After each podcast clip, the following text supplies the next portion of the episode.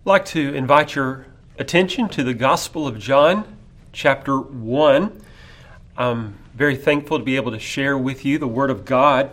And I'd like for us to concentrate on verses 1 and 14 as we consider the incarnation of Christ. So let me begin by reading the two verses. First of all, John 1, verse 1. In the beginning was the Word, and the Word was with God, and the Word was God. Then we skip down to verse 14. And the Word became flesh and dwelt among us, and we saw his glory, glory as of the only begotten from the Father, full of grace and truth. John, here in his introduction or the prologue, he introduces for us major themes that he will flesh out in the following verses and chapters. Themes such as Christ's preexistence, the fact that Christ is life, light, how we are called upon to respond to Christ by believing in the revelation that has been given to us through the Son of God. But I want us to particular uh, pay attention to the two verses I, I read, verses 1 and 14, as we consider during this season the fact that, that Christ our Savior came to earth, became incarnate, that he might live and die for us, that we might be saved. So in John chapter 1, verse 1, we have revealed to us that the Word is God. Here, John is referring to Jesus Christ as the Word. Why is Jesus called the Word? Well, he's given this title because Christ, as the living Word, will reveal to us the very nature and essence of God.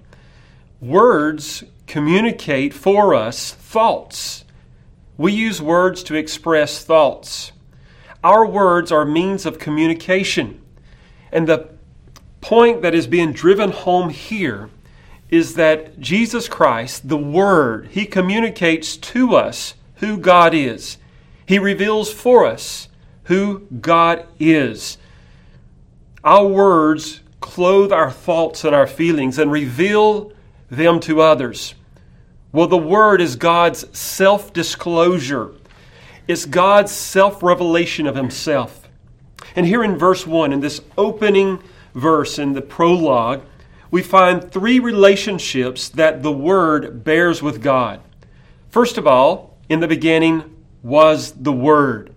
This speaks of Jesus' pre existence, his eternality. Jesus Christ is uncaused, he is uncreated. He was already in existence when the world came into being. And this reminds us, it should remind us of Genesis chapter 1, verse 1, where we read, In the beginning, God created the heavens and the earth. Jesus Christ is eternal because he is God. So, in the very beginning, when God created the universe, when time began, Jesus Christ already existed. Jesus Christ is not a creation, He's not a being that was formed or made. Jesus Christ is eternal. From the beginning, from the earliest times of the earth, the Word was. When there were no depths, when there were no springs abounding with water, the Word existed. This is very important. Many false religions, many cults teach that Jesus Christ was a creation of God. Here we find, however, in the very introduction of this gospel, John is setting forth the person of Christ, that Jesus Christ is eternal, that in the beginning was the Word. Secondly, and the Word was with God. He was with God. That pronoun or preposition with, it, it speaks of being face to face. Here we discover that the Word was in a relationship of eternal, intrinsic, interpersonal intimacy. Sometimes people express that God created the world because he was lonely. Well, that's, that's a false idea. God was never lonely. God was never alone because God is the triune God. He is Trinity. And here we discover that the Word, the Son of God, Jesus, and his heavenly Father, they were face to face. We find in other parts of the Gospel of John where They shared glory with one another. The Father looked upon His Son with love and communicated glory to Him, and the Son communicated love and glory back to the Father. Think about in the baptism of Jesus. Do you remember what the Father said? He said, This is my Son in whom I am well pleased. The fact is, the Father has always been pleased with His Son. For all eternity, the Father has looked upon His Son with delight and said, You are my Son in whom I am well pleased. The Word was with God. This speaks of the eternal happiness that God has in Himself. God is self sufficient. He does not have to look outside of Himself to find happiness or delight. He finds delight in His triune nature. We might ask the question what was there in us that would merit esteem or give our Creator delight? Because we are finite. And on top of that, we are sinful. Yet God was eternally satisfied in Himself, the Father, the Son, and the Holy Spirit. The Word was with God. Then notice the, the third clause that is used here. And the Word was God. And the Word was God. So the Word was personally distinct from God the Father, but at the same time, He is one with God the Father. So, with the advent of Christ, as we think of the incarnation of Christ, the doctrine of the Trinity has become apparent for us. It's become clear. The church has been able to formulate and articulate the doctrine that God is of one nature, eternally existing as three equal persons with the advent of Christ. The advent of Christ reveals that within the Godhead there is tri trinity. There is three persons. Here we find that Jesus Christ, the Word, He was God. Now, here John is not declaring that the Word was God the Father. Here he's helping us to understand that, that the Word is, is divine, that He's co equal with His Heavenly Father. He is divine. God is one in essence, and yet He exists eternally as three distinct persons. in the incarnation helps us to recognize this reality. So, the Greek rules of grammar here in John 1 1, the context, and the whole of Scripture demands that the Word, the Son of God Jesus, is God. He's not God like, He's not a demigod, but He is verily God. John begins the gospel by revealing who Christ is, the living eternal Word, the Son of God. He is divine. And of course, John will close out his gospel by once again declaring that Jesus is the eternal Son of God. And then throughout the Gospel of John, for instance, in John chapter 10, verse 30, Jesus said, I and my Father are one. Not simply one in our will, not simply one in what we have determined to do. That's true. But Jesus Christ is speaking of how they are one in essence, how they are one in nature, one in being. How about the words of, of Thomas in John chapter 20? When the resurrected Lord appeared unto him, he exclaimed, My Lord and my God. So, in the very beginning of the gospel, we discover through these three clauses something very important about the, the person of Jesus as well as his relationship with his Father. Now let's skip down to verse 14. Very important verse that helps us to understand the incarnation. John 1:14 in the word, this is the eternal word, the eternal word that is God became flesh. That's what we mean by incarnation. The Word became flesh and dwelt among us, and we saw His glory as of the only begotten from the Father, full of grace and truth. So the Word became flesh. The incarnation, the Word incarnation simply means the act of being made flesh. And I agree with you. It's a, it's a, it's a wonderful mystery. The incarnation, the act of being made flesh, how the Word became flesh. 1 Timothy 3:16 God was manifest in the flesh speaking of, of the son of God Jesus the living word. He was manifest in the flesh.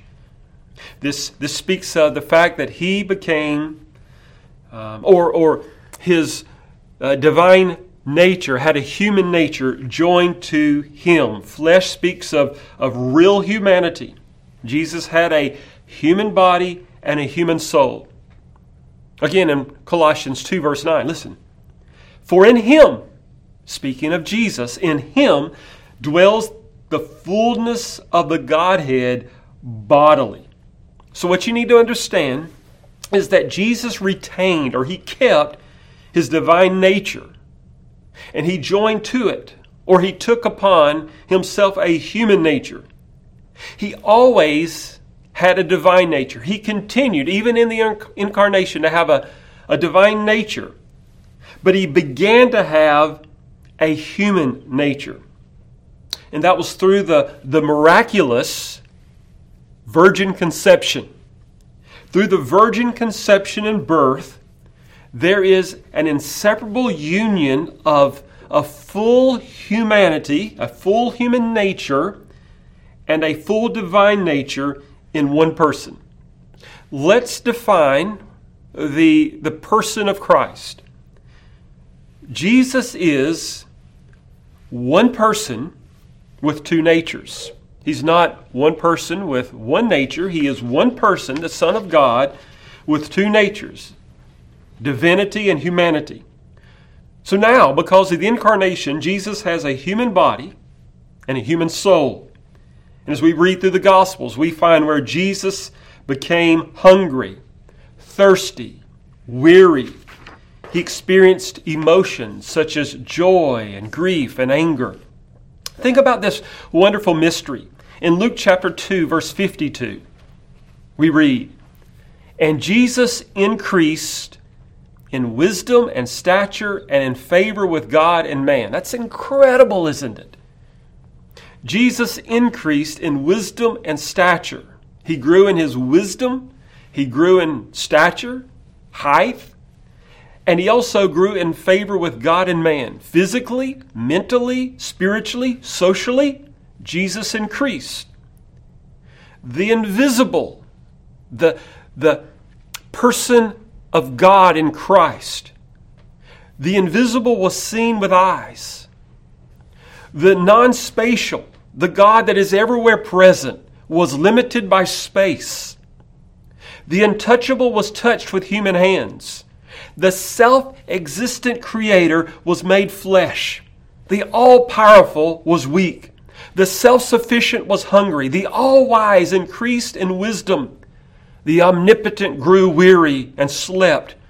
The immortal died. The immutable grew. The eternal was sent forth in time. It's wonderful, isn't it? It's wonderful. The Word was made flesh. John continues that the Word who became flesh, he dwelt among us. That word dwelt means to tabernacle. And I believe John is pointing us back to the Old Testament book of Exodus when God tabernacled among his people. Alluding to Exodus 25 and verse 8, God said, Let them make me a sanctuary that I may dwell among them. That tent like structure where, where the Ark of the Covenant was placed, and God would dwell with his people between the cherubims. He dwelled among the camp of Israel. Again in Exodus 40 34, then a cloud covered the tent of the congregation, and the glory of the Lord filled the tabernacle. The glory of the Lord filled the tabernacle. Now John is teaching us that, that Jesus is the fulfillment of which that tabernacle pointed toward. Jesus, the Word, dwelt among us. Listen, and we saw his glory. In the book of Exodus, the glory of the Lord filled the tabernacle. In the incarnation, the glory of God fills flesh and blood. The incarnation of Christ. And his glory is made known. We saw his glory. The glory of God is God's self disclosure, his self revelation. It's the full and final revelation of God. Glory speaks of the excellence and the greatness of God's essence and character. And John says, We, we saw his glory, the glory of the, of the majestic nature and excellence of who God is. How was that glory revealed through Christ? It was because Jesus revealed the glory of God by grace and truth. Grace and truth. As they viewed Jesus living, they saw nothing but grace and truth being made known. The truth of who God is and the grace of God's loving character reaching out to those in such need to lift them up out of their spiritual poverty and to give them eternal life. This grace that Jesus reveals, this grace that the Word reveals in the flesh, John writes, we received it. Listen to verse 16. For of his fullness we have received, and grace upon grace. He just keeps lavishing grace upon grace to those that come to him in faith. The fullness of grace in Christ, listen, friends, it's never exhausted, it's, it's never emptied. And we can see this most clearly when we think about this glory and this grace that's made known through the incarnation of the Word. We can think about this in three very important ways today. First of all, because Christ became incarnate, we see him as the great substitutionary sacrifice. Why did Christ become incarnate? Why did the Word become flesh? In order to offer himself as a sacrifice to God. Paul would write in Romans 8, verse 3 For what the law could not do, and that it was weak through the flesh, God sending his own Son in the likeness of sinful flesh, and for sin condemned sin in the flesh. Humanity had sinned. Humanity had come under the curse and wrath of God.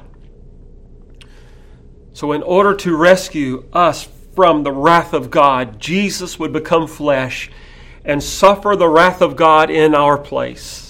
See, we can't consider Christmas without considering the cross. The incarnation was the great means toward the end of saving sinners. By the Word being made flesh and suffering under God's wrath as a curse on the cross that our sins might be forgiven, that our sins might be covered by the precious blood of Christ. And we know that the Father accepted that sacrifice because after three days of death, Jesus was raised from the dead. All made possible by the Word becoming flesh. Not only is the Word, Jesus, the substitutionary sacrifice, He's also the sympathizing high priest. In Hebrews chapter 4, we find that we have a throne of grace that we can approach. And upon that throne, there is a great high priest that is sitting. And he can be touched with the feelings of our infirmities because he too was in all points tempted like as we are, yet without sin. That's made possible because the Word became flesh. Now, the, the call, the response to that great reality is let us therefore come boldly into the throne of grace that we may obtain mercy and find grace to help in time of, of need. We have grace today grace for forgiveness, grace for strength, grace for help, grace to be holy, grace to obey, grace to live, grace to die. And this grace is ever for us because through Christ we receive grace upon grace. The grace that was used yesterday is replenished today and will be available again tomorrow. And then, third, because of the Word becoming flesh. He's the supreme example of humility. And we find that in Philippians chapter 2. That Jesus, being the very essence of God, did not consider it robbery to be equal with God, but he made himself a servant, became obedient unto death, that we might be delivered. He served us in order for us to be saved. And Paul's point in Philippians 2 is let this mind be in you that was also in Christ, his humility. So we recognize that the example of Christ is not the foundation of our salvation. That is the death and resurrection of Christ. But there is a very important part that the example of Christ plays in our sanctification. Not that we are God and become flesh, but we are to kill our pride and we are to be humble like our Savior. The Word was God, the Word was made flesh. Oh, friends, this is amazing and astounding grace, superabounding grace, plenteous grace with the Lord is found, grace to cover all of our sin. Because of the incarnation, grace is like waves crashing on the beach, never ending, continuous, unbroken grace that is generous and super abundant. So, as you consider Christmas, recognize the beauty of, of Christ's incarnation, that the Word was God and the Word was made flesh that you and I, by placing our faith in Christ, might receive grace for grace. May God bless you to think prayerfully and joyfully about the beauty of the gospel, about the reality of the incarnation of Christ.